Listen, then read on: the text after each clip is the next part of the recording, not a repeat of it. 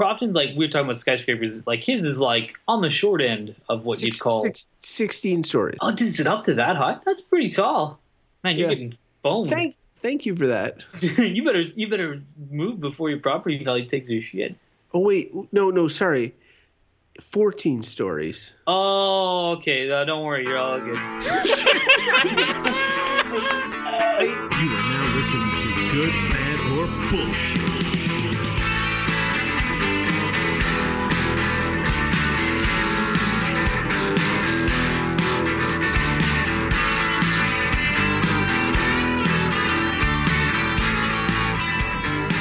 Evening, good, bad, or bullshit listeners. Welcome to another edition of our podcast where we're going to pick a topic at random uh, and then we're going to have an unrehearsed conversation about that topic and then we're going to provide you with a quality review because here on this show we're all professional critics. Uh, that is the three hosts, which one of which is me, Mike Hodgins, and the other professional critic on this show is Mr. Crofton Steers. Hello, Crofton. Hello, Michael. And of course, another, you know, and he's actually the best professional critic is Beau Schwartz because he hosts uh, three shows where he, where he's puts forth critical, uh, professional opinion about things. Yeah, I guess maybe I practice a little more than you guys, but I would say that doesn't mean my opinions are actually any good. It's like it's like if you paid a writer to make a TV show, that doesn't necessarily mean he's good at writing just because he does 3 shows versus the guy who does one show. Exactly. You know, like Hopefully, you'd want somebody who is good to write your show. Otherwise, you're not very good at hiring people, I guess. yeah, sort of like most of Hollywood. Yeah, except for the people who make Daredevil. Um, I guess we Which should is- let our listeners on. We've been having an argument about Daredevil pre-show. We're going to leave that in the past and move ahead and move ahead because we we could bicker about this fanboy I, stuff. I feel like we should have those. I mean, for the diehard GBBers, you know, they're like, "What's going on before the show?" They can't just be arriving and starting the show. They might they want to see what's going on before. It feels like we should, you know, Well, we were- We were arguing about something pointless, which we often do on this On the very show. So it was just like a warm up, and sometimes we argue about things that are of relevance to the world. You know, like flip flops. so, hey, I heard so- something in oh. the news which I found interesting. There, there's a study that came up saying that like um, uh, the development of AI is about to make like huge swaths of employment uh, obsolete in the next Yeah, like, couple I, decades. I saw that too. Actually, Apple's going to be replacing all their workers on iPhones with com- with robots or something. Robots but they're saying like all sorts of things all kinds of administrative tasks and and and you can see the like seeds of that are there now. Like like complex algorithms are getting um are, are getting so advanced and and the the ability of a computer to process it's just like some jobs like my i don't know if you call my brother-in-law i don't think he listens to this show uh, my sister-in-law's husband just became a pharmacist good line of work to go into. And i posed the question early on be like but couldn't you just get like a giant vending machine with hooked up to everyone's medical files? That cross links and references all drugs and you go and put your prescription in and it just spits out the drugs? Why wouldn't and i'm just like yeah that sounds like the type of job that a computer will soon do better than a pharmacist would. Yeah, Did- why- what did what did he say to that? oh i didn't tell him. I told his wife. That seems like You could do better. no he'll still be honestly this is, we're talking tw- a couple decades away he'll be through his career before that's uh before that well, gets taken I don't away. know much about what pharmacists do, although I know one. You go and So say, should I, have a prescription from a doctor for this much drug. Give it to me, please. And they say, Here you go. Don't drink booze. Right. And Well, then you go home. okay. So before you interrupted, though, I had a question, although which you're not going to be able to answer, so don't try. I Which was, what else do You'll they try. do? What else do they do? What, what else does a pharmacist do besides fill a prescription? they they have an, a, an intense knowledge of how drugs interact with each other. Like I'm not claiming they're not experts at what they do. They are, but there are thousands upon thousands of drugs, and I think they're supposed to know that it's like, oh, your dosage of this, and you take these three or four other medications for other things, you could have a rea- like, and that's a very valuable thing. Sure. So my question is, why aren't the doc- other doctors like taking responsibility? like, Well, well, doctors doctors like- are the ones with the power to prescribe. This and- might give you the shit. This Ambien might give you the shits if you're taking Vaxilax. Um, But I'm not going to ask you if you're taking Vaxilax. Well, everything I can let the pharmacist take care of that. No, no, so but the doctors still do most of that screening, but pharmacists are like the second level of, and they have, I think, an even more oh, in-depth there's, knowledge. there's a great pejorative word for that. It's called redundant. They're a well, redundancy. it is a bit redundant, but again, all I'm saying is that is that it's clearly something that you could see a computer system which has Yeah. a, a full database of all drugs and known interactions, just spitting out your pills and being like, "Yeah, you're good," or "No, you're But not." what about okay? What if because doctors aren't supposed to be able to write prescriptions for themselves? What if they start writing prescriptions for themselves? The pharmacist is the barrier to them getting getting those drugs. you yeah, know? but I mean, I feel like that there's a there's an easy there's a there, like it could be like barcode on your on your pen pad and linked to you, so when you put it in your thing, it's all like, right, hey, all right. I but before getting too deep down this hole, it's too late. Uh, I just, I just I just want to go back to the the the robot AI thing. Um, just because Mike, you mentioned, or it might have been Beau, one of you mentioned in an episode. I, I don't think it was an AI episode. It was more about how the our systems are structured, about everybody needing to work or not work, right?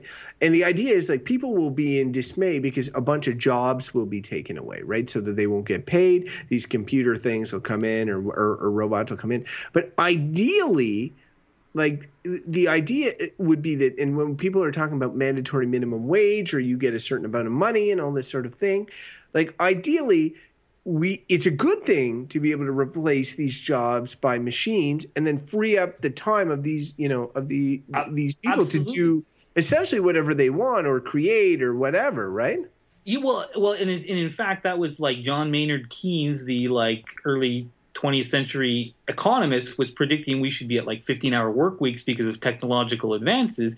And you, and I heard that exact thing you were saying about how people are saying this might drive um, the movement towards minimum minimum living wage to all people, regardless of employment. And I'm like, I got my you know hopes up that something like that will happen because I think it, it's it would solve a lot of problems in society. But on the other side of it, I was I keep thinking of that Sim. There's a Simpson episode where Bart goes to like cadet camps, and when they're graduating, the commander's like, "Of course, most of the fighting in the future will be done by advanced military grade robots." But it be, will be your job to maintain and service those robots. And I'm just like, yeah, that's just, we'll just maintain these stupid systems, you know. we get robots to do that Yeah, speaking of robots, we, we have sort of one on our show, the random topic generator, and uh, maybe we should get it to give us a topic. All right, well, uh, crank her up, Mike, and we're getting ready to go. It doesn't have an AI, at least as far as we know. Someone someone wrote in once and said they thought it was talking on our show. It seemed time, like but there was it acted weird for a while, but um, yeah, sometimes I feel like it's watching me, but who knows? we haven't seen anything, and it doesn't have It doesn't eyes have a voice ears. box, so maybe it just can't communicate. uh, you don't hear weird noises at night. Yeah, there's sometimes. Sorry, I asked you a question when you're in the middle of starting the thing. It's kind of rude of me.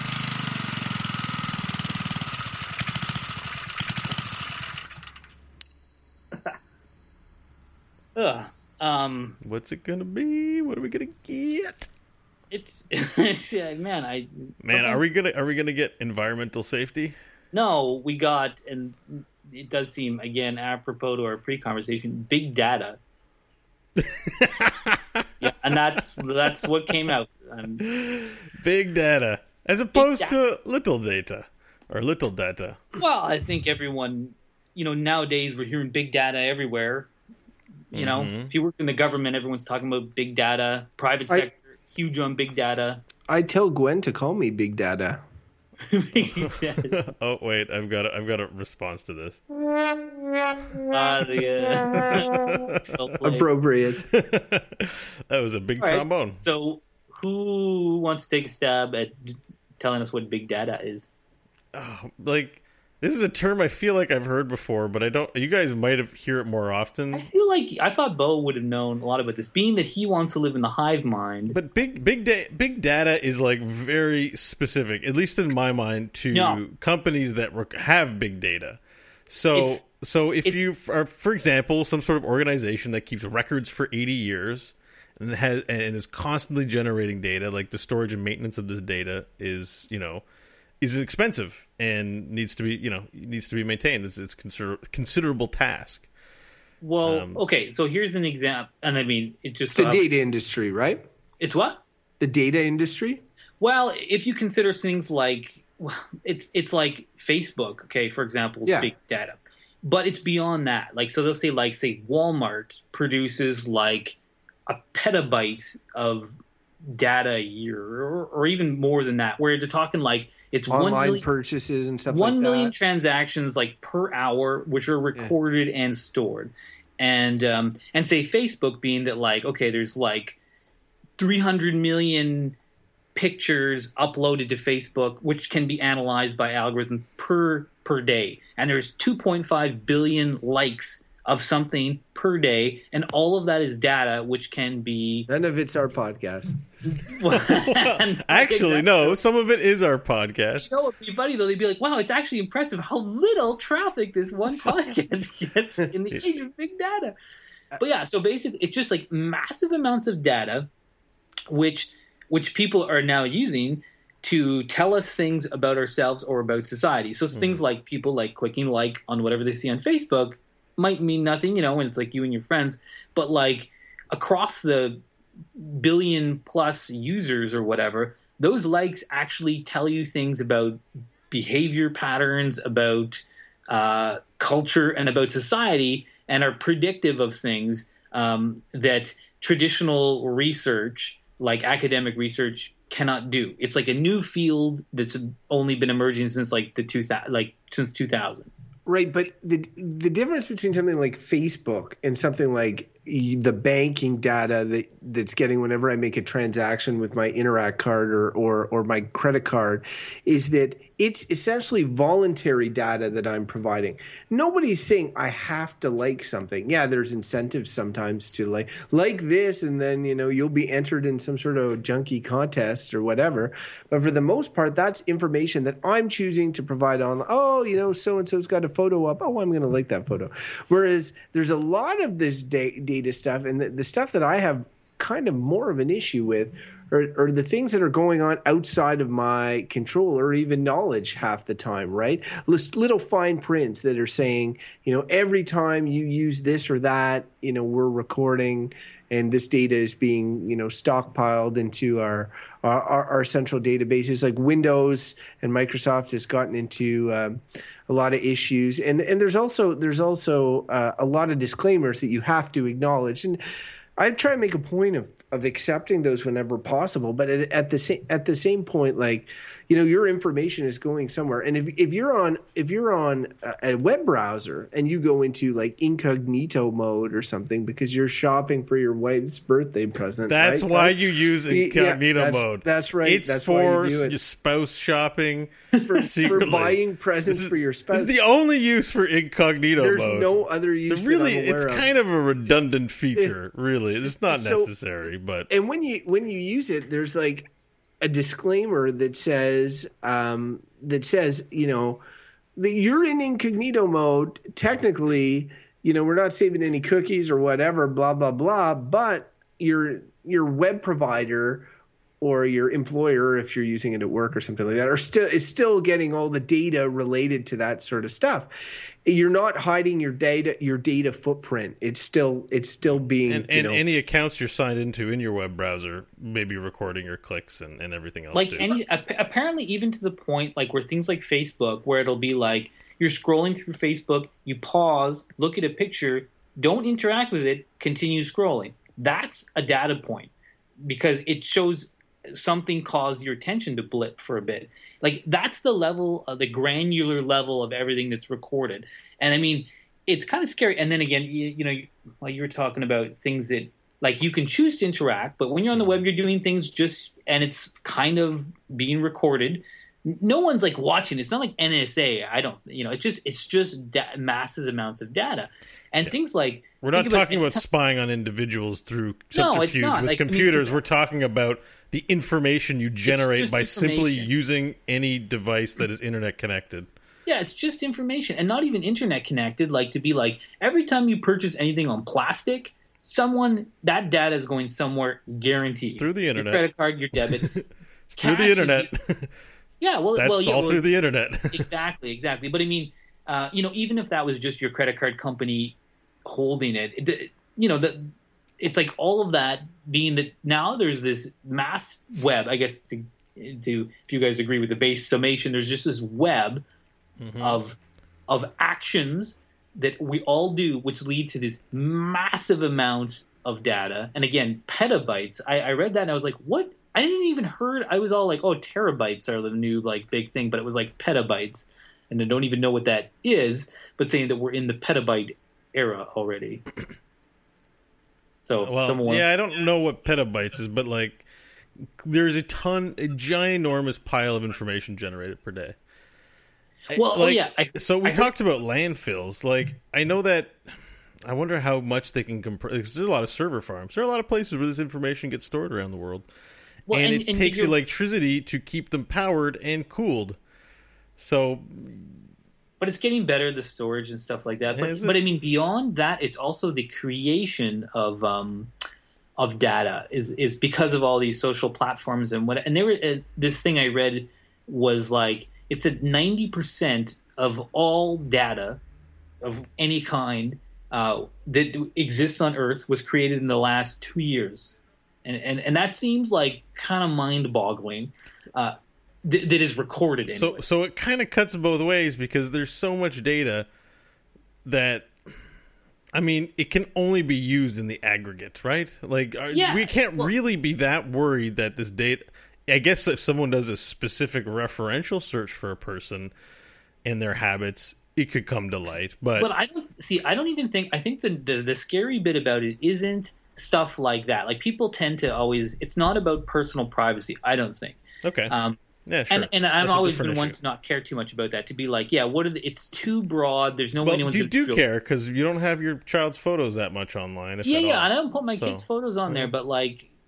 For sure, there's already data about stuff that my purchases around baby stuff, and I'm sure my YouTube views of Sesame Street content are like, you know, like it's true that stuff. It's all there, Yeah. and uh, and like that's big data again. But I, I think that the the parts that is it's either it's either really interesting and a huge a huge possibility, uh, or really terrifying, uh, is around things like nudge politics. Like, are you guys familiar with this um, this sort of field of of kind of human uh, human behavior and psychology, where essentially like data you that you can put out messages and influence uh, people's views on things by knowing what will trigger them to do so, uh, and and and I think that the, that the, the the scary thing being that it used to be you could go out and say a message, people hear it, and they're like, oh, okay, sure, but now that could be backed up by, you know, quintillion bytes of data where someone where you might have a computer alg- algorithm tell you something like, oh, you were going to say this, but really you should say this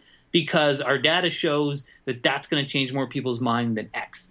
And again, I'm. It's not even like I don't know if that's good or bad, uh, but it's a possibility. there's too much. There's so much data that that the that there's, you know, like human level of research and it's just unmatched. but there's there's so much data but there isn't necessarily enough uh, people going through the data or even in computers for that matter to necessarily concretely use it to micro target people at a ridiculous level so that because that's what that, that my biggest fear so my biggest fear is is essentially or, or with regards to data would be that that really I've left such an, an electronic footprint that if if somebody just you know who had access to all this data decided I'm going to target Crofton Sears in particular and went through all of this, they could they could learn an awful lot and do a lot of things. But but the people who are using the data for profit, the companies that are sending you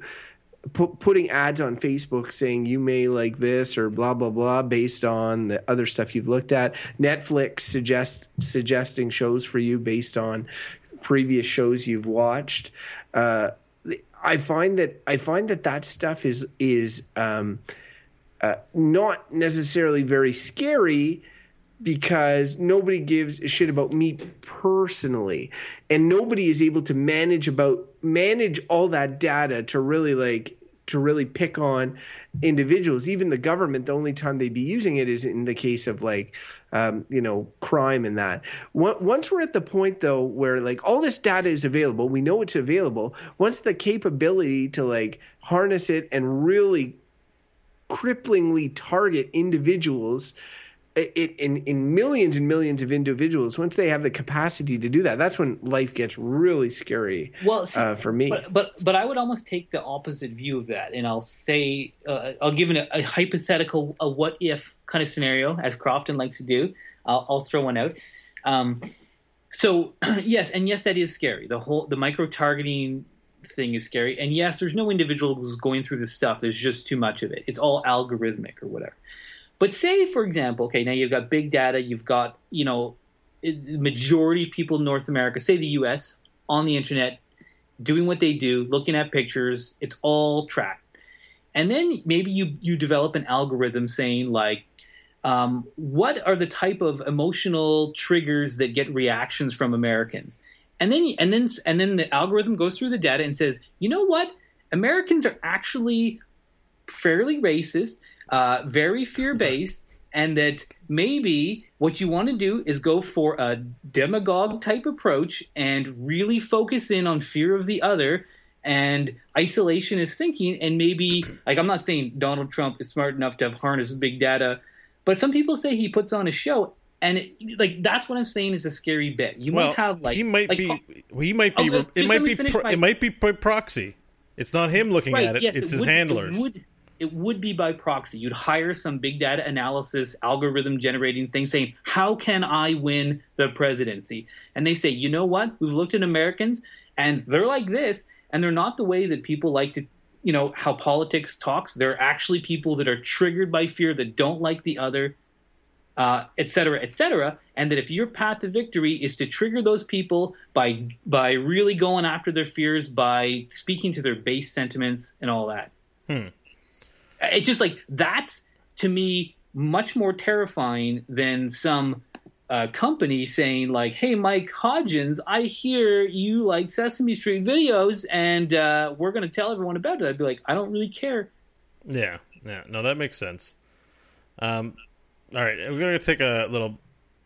Yeah, so what I was saying though was more about um, I, you know, I, I, understand like the business targeting thing isn't scary. I was saying if somebody was literally trying to get in my mind and be like, you know, they if they had all access to my data, they could do you know vicious things to me, like if I was hacked and that sort of thing. That's what would.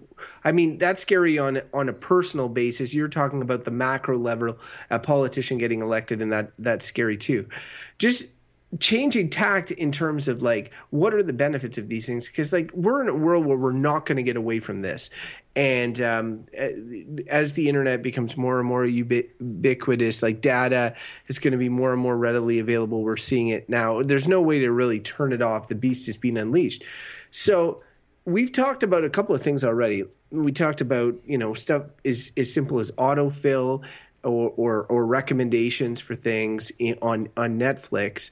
Also, like I like being able to figure out things. Like if I search the top most viewed shows on Netflix, and I see they've released data and they're they're stingy with their data and it's like oh yeah Daredevil is one of the most top watched shows on Netflix and has some of the highest reviews like it's neat that I can access that data immediately um, and and I can do that with anything. And a lot of these websites now manage data. There's that the list of all the top most viewed websites. Like it, in, in a way, you can access more and more data as an individual than you were before. And we look at wiki, what happened with WikiLeaks, and that um, there's still a lot a lot of stuff is being being held back. And i think you you you hear this this open data movement. And i wonder if like the concern surrounding a lot of this data would be lessened if it all data was open in this way. Like would that make things better? Or would that make things worse?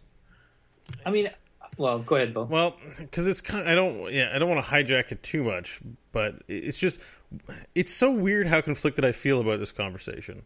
Because because I'm a, I like computers, and you know I know science likes its numbers. Like mathematically, there are we can use numbers in the aggregate to make to to posit like actual facts about us that we might not otherwise see because we are so biased in the moment. Like sometimes you feel like and here's an example. I've played lots of poker. We have an episode on gambling, so if you want to check that out, you can go find us arguing about it.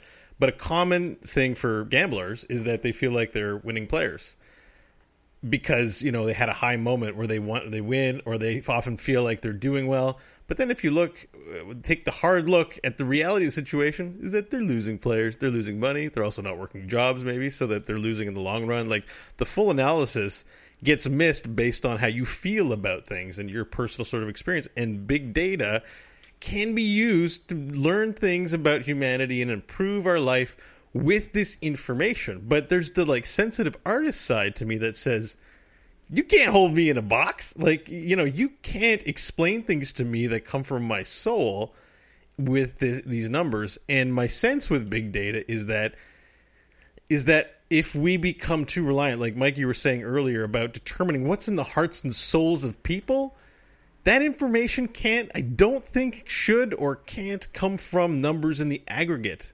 I think that is incredibly not human.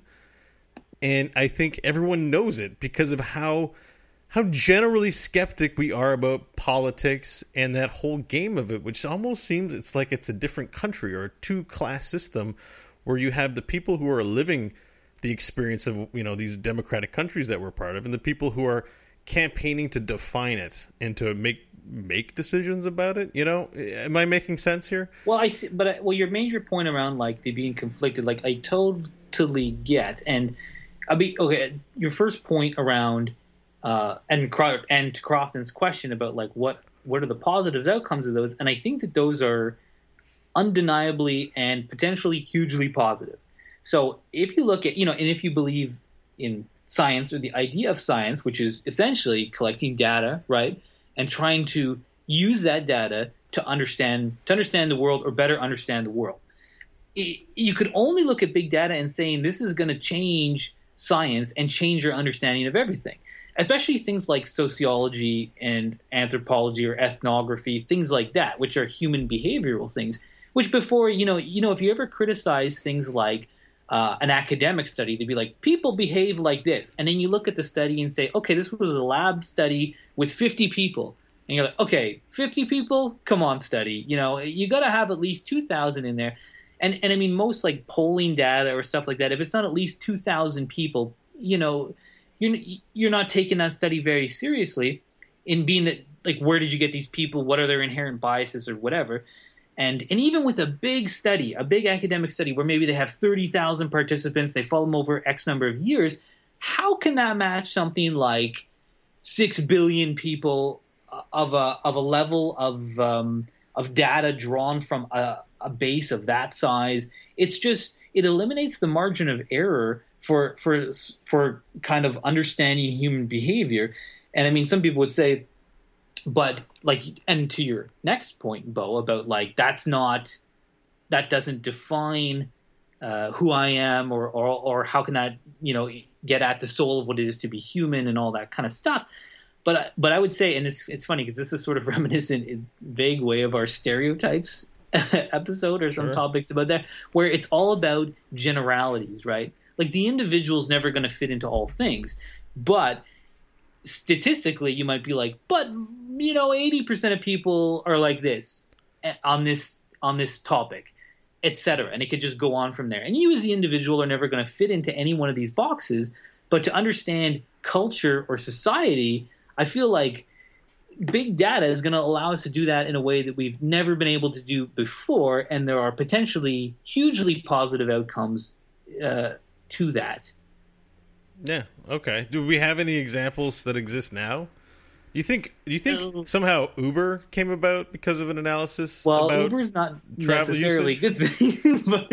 Well, you know, but a good thing, but it definitely is a better mousetrap and a system that is, in a way, sort of crowdsourced and decentralized.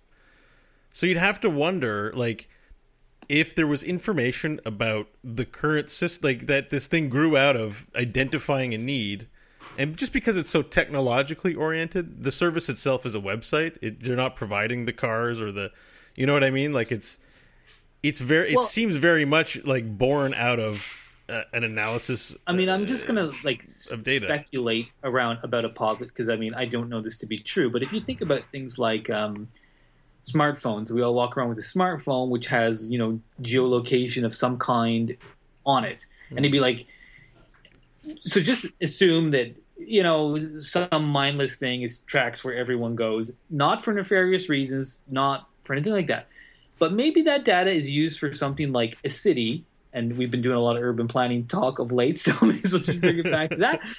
Say a city that's looking to plan transit routes, and then you say like, well, look at all this data that we have around people's actual movements based on them walking around, them driving in their cars with their smartphones, and we can see here are some here are some key flows. Maybe we should alter our transit routes to accommodate that. I, you know, that was just a big speculation, but just even minute stuff like that, where you might be able to use big data in some form to just do slight tweaks that will improve quality of life and things like that? Well, I'll give you an example from the professional sports world. It, it, that that Brad Pitt movie Moneyball a few years ago was based on an actual theory of based in in sports analytics, which is becoming increasingly prevalent in hockey, my chosen sport. The youngest general manager in hockey history was just hired this year. He's 25, which is younger than most of the players on the team. And um, one of the reasons he was hired was and his expertise in big data and sports analytics in particular. And and, and teams are seeing concrete results of of, of looking at. Uh, uh, the data and and how it how it um, can lead to improvements in play, areas to address, amount of time each player is on the ice, you know, performance decrease per additional second. Like everything is looked at. And some people would argue, oh, you know, it takes the magic, it takes the wonder out of the game. It, it becomes like uh, more scientific in many ways and less artful, if, if, if, if you could describe it as such.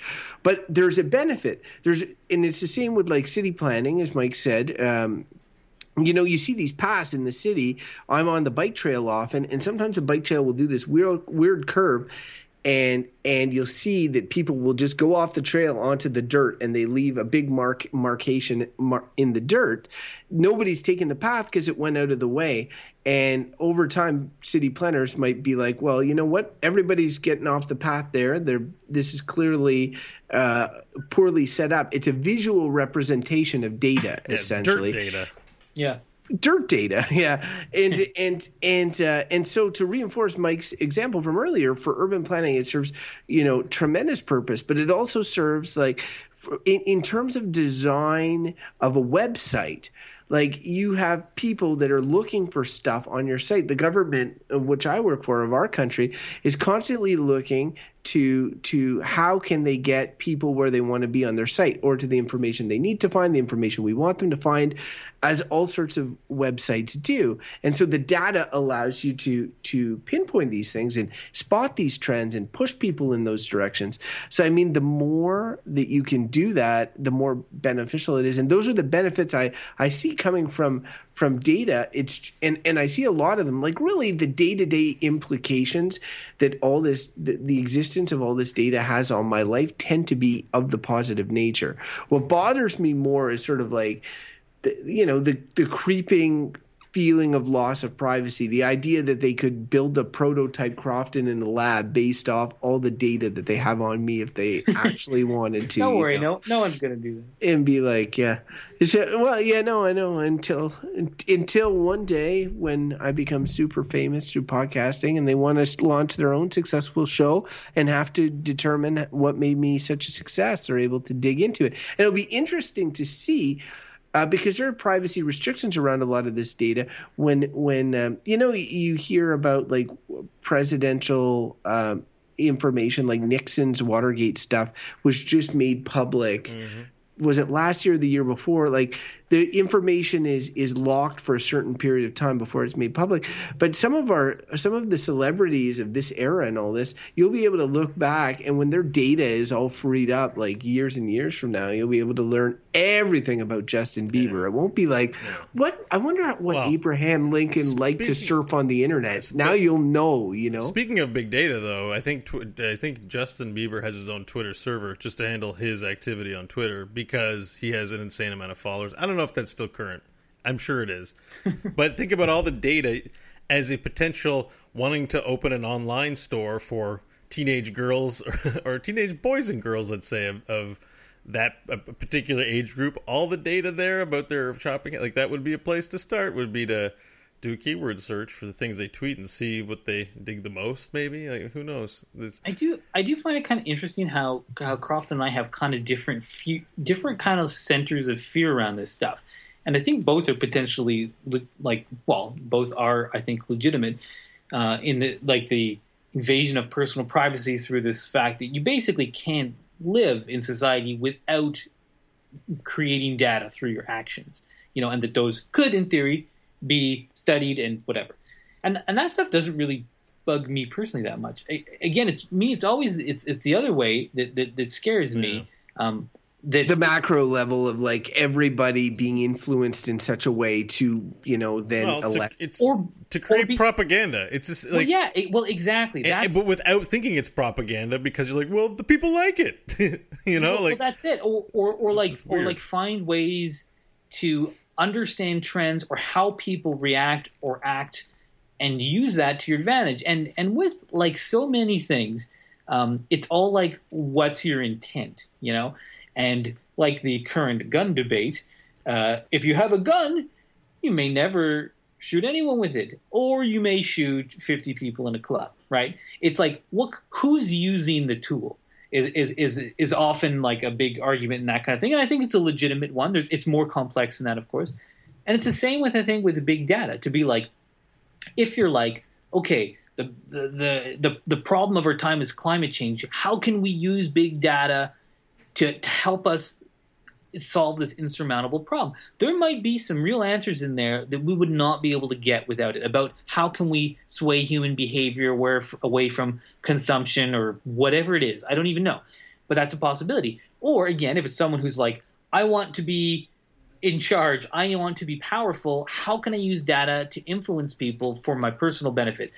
And you know, like so many things, I would be like the wealthy are at an, are at an advantage in the the world of big data in the sense that if you could be like hire a company to write algorithms to give you the information you need, obviously someone with no means cannot access or cannot participate in such a world. If if you look at it on two sides, uh, there are two sides to it. I think one is information, and that's like do you believe that more information is a good thing? Or is it best to have less information? Because that's what data is. It's information. So do is having more information good or more information bad? On the other side of that coin, you have access to information.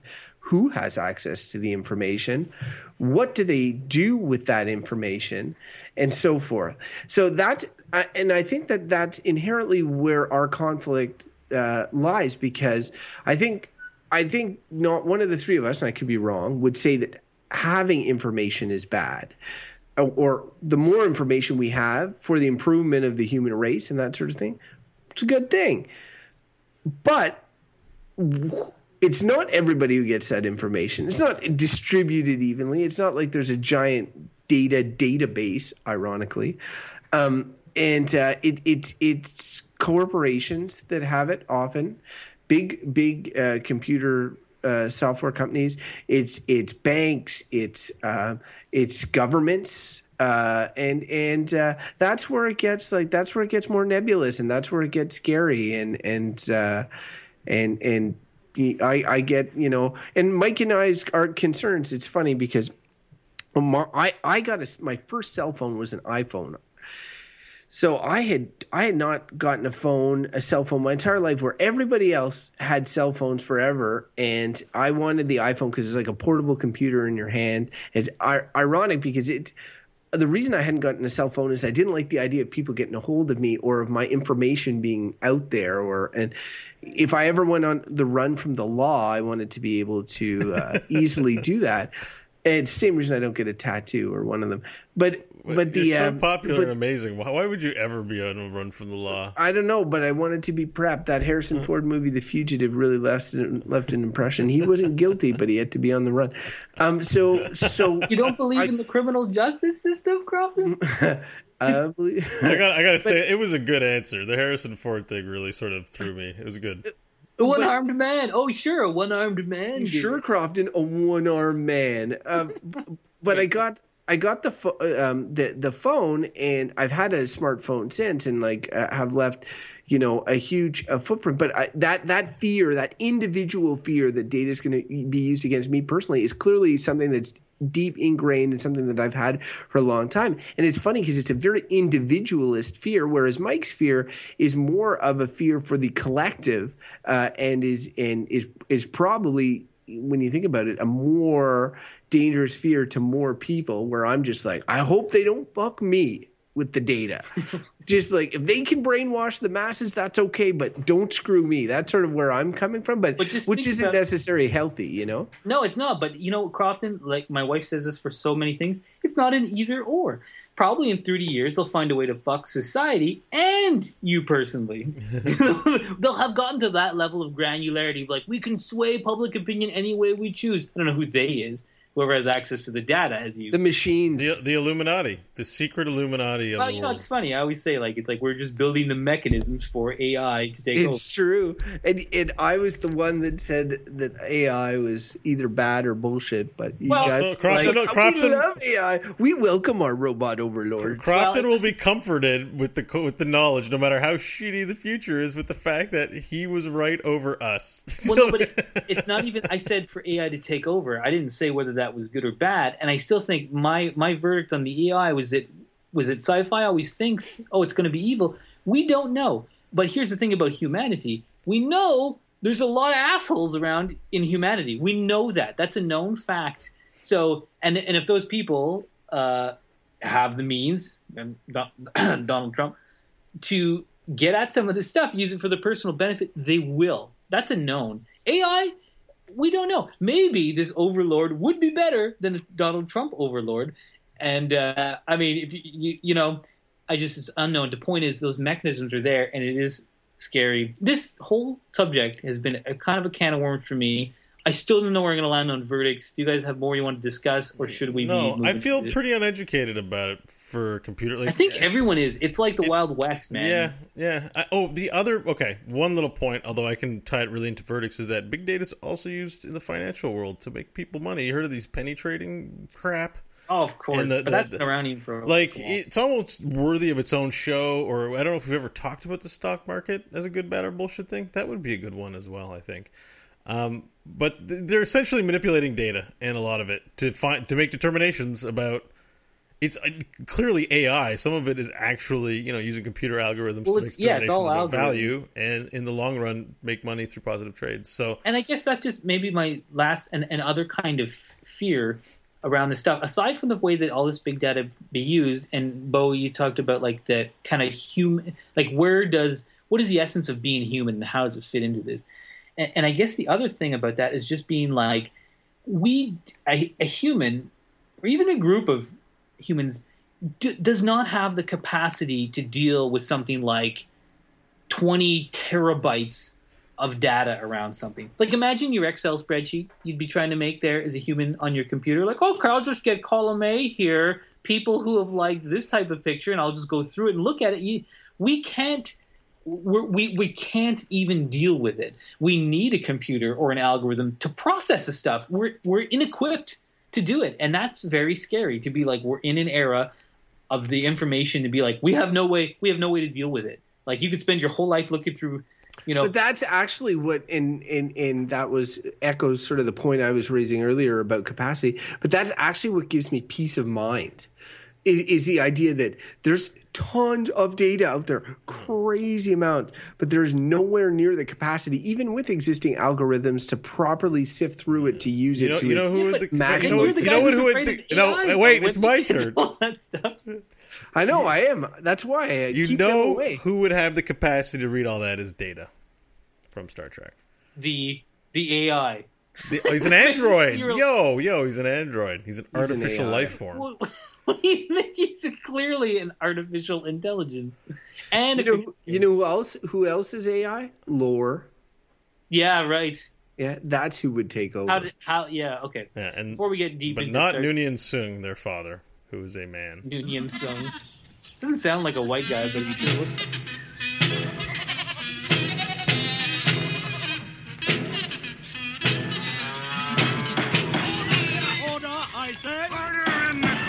Right, it's verdict time, and I know this conversation about big data has been riveting. So, Mike, you, you're going to go first because you're going to have to do the outro stuff. Why are you forcing me to go first? I'll go first. Okay, Okay, Crofton Crofton. goes first. Big data is bullshit. Wow. And uh, I say that based on the fact that uh, some of it is irrational fear. Some of it is proven fear based on things that Edward Snowden or Julian Assange have proven uh, already. But um, I, I just think there's a, again, getting back to my analogy, more information is good. I think that's for sure true. Uh, it, it's it's just who's controlling it and what they're doing with it. And uh, I mean, I see no ideal way for that information to be controlled, and that's always going to be an issue. But you put all that together, like I like some of the services big data have led to. I've li- like quality of life improvements big data has led to. Um, but but I just at the same time I have I have concerns and and mix it all in a blender, and what do you get? You get some bullshit. Okay. Mm, You gotta okay. go next, Mike. Yeah, okay, Bill wants to go last. Okay, maybe Crofton, you might you might have helped me um, come to okay. This whole topic, my head had been like we've been talking about this. I'm I've been like we've been talking about it. And my head's been like bad. Oh, it's bad. Oh, it's so bad. And then we talk about it again. I'm like, no, good. There's it's no, it's got to be good. There's like good. And then I'm like, no, bad, bad, bad, bad, bad, bad. and like, and then I'll be like, oh no, it's good. I've had a real hard time with this one, and and and I'm still struggling at this moment because I feel like also, you know, if you've listened to the show for any length of time, things like I kind of like a simpler way of life. I like to think about, you know, I like to. I still think we're plugged in a little too much. I think we're losing a lot of what it meant to be human and human sort of scale interactions and stuff. And that's kind of like my my gut leads me to want to just say this is bad and it's probably not going to help us. But I don't know. I I think I'm just going to have to land on on bullshit. And uh, and uh, and Crofton's the one that brought me back up because I really think the point is of like more information really gives us the capacity to to really potentially solve a lot of problems that we might not like more information. Like i would never be like oh yeah we should all have less information. It's a really solid point and i was just like damn it. So it's such a split thing it could be used it's such a powerful tool could be used terribly could be used for super good and that's why i mean i feel like it's a total cop out but i landed on bullshit too so following your lead crofton All right. Well, good verdicts, you guys. As everyone here probably knows, I'm a big fan of the internet. Uh, thanks to the internet, we're doing the show, and you're able to watch it. Uh, You need to you need to be like, wow, internet is like the Jesus of the future. Except if it was a inanimate object that connected millions of people all around the world. My analogy makes no sense, but it's an awesome place, and I think like both Crofton and Mike brought up good points about being scared of big data, but recognizing its benefits.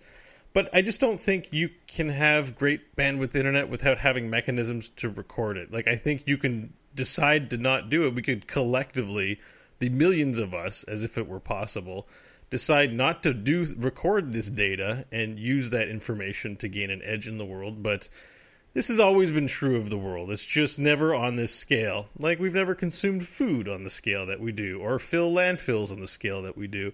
This is another one of these problems of scale uh, things that we have. But you know what? The internet's kind of cool. I feel like the benefits of what we learn outweigh the negatives. And at the same time, it's like blaming the gun for being a dick when the guy's being a dick. Doesn't mean we shouldn't regulate it or think critically about big data and how we handle it. But overall, I think big data pretty cool. It's good. And I hope we figure out how to create a hive mind using big data. Because let me tell you, people's per- souls and personalities that you have all in that matrix of a brain that you have, they need to be able to mesh together. And I think that's going to be the penultimate use of the hive mind and of big data. I so can't I got to be to- pro big data. I think if I'm I can't pro wait hive till we sometime talk about hive mind because there's so much you've not clearly thought out about this that I enjoy. It's not this episode, so let's not No, go no. down that well. It does make sense, though, that he would say that it is good based on the hive mind. Because honestly, if he was against it, then he'd be against the hive mind. Not like the hive mind, and he likes it. I still think he should think about it sometime, but eh, we'll get to that. Anyways, we would love to hear what you have to say, listener and or AI overlord who may be listening through big data points.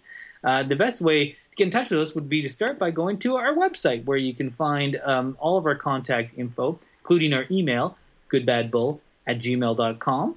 Uh, and uh, you can also listen to any of our um, shows on the website. You can also send us a tweet uh, on the Twitter at goodbadbull. You can like us on Facebook. Again, links to that on the website.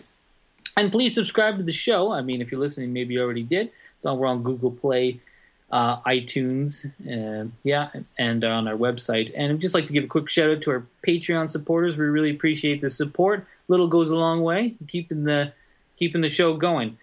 And uh, so I guess for us personally, though, you know, once the hive mind comes around, there'll be no need for things like individual Twitter accounts. But there currently are. So, uh, guys, if someone wants to follow you, say Beau, where would they get a hold of you? Uh, you can find me at Beau Schwartz, and I'd just like to highlight this week real quickly.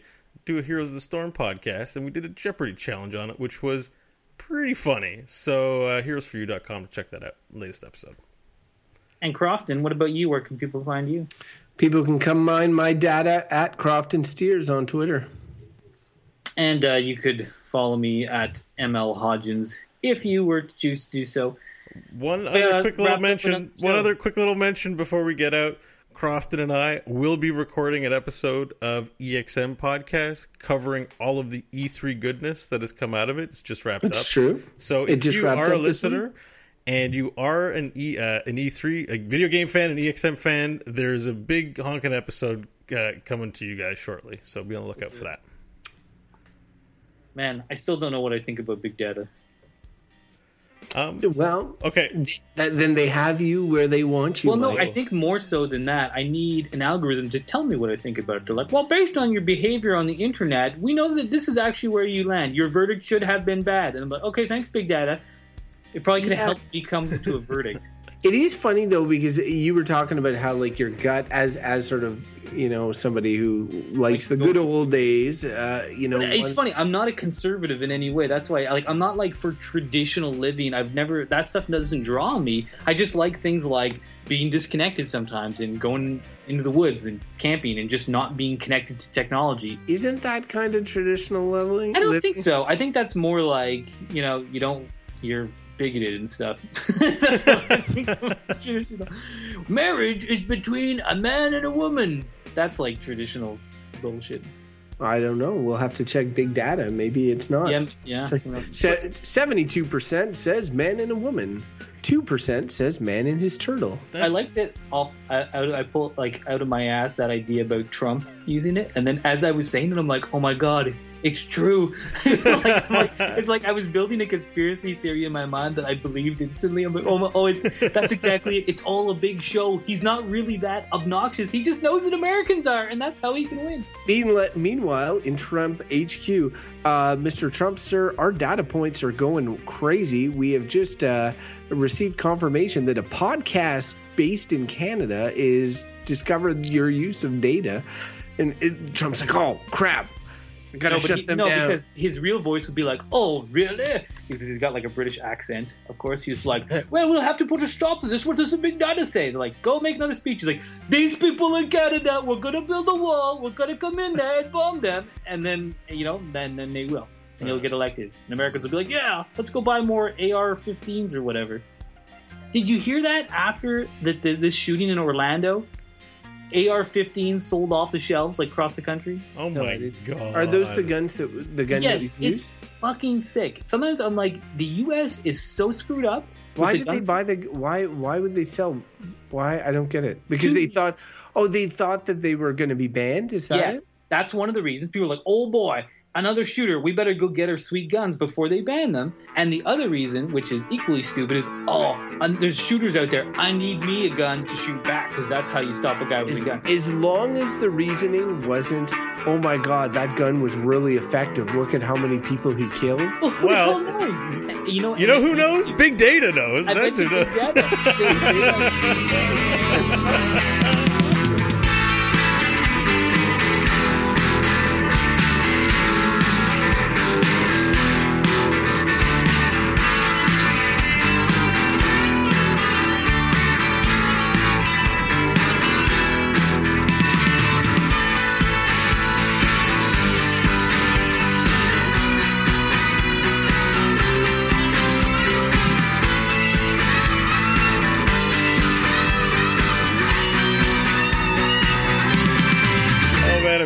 caught that punchline. Are you a fan of the Good, Bad, or Bullshit podcast? Consider supporting the show by becoming one of our valued patrons at patreon.com. For as little as the cost of one cup of coffee a month, your generous support will help keep the random topic generator oiled and fueled for future generations. Find out more at patreon.com slash goodbadbull.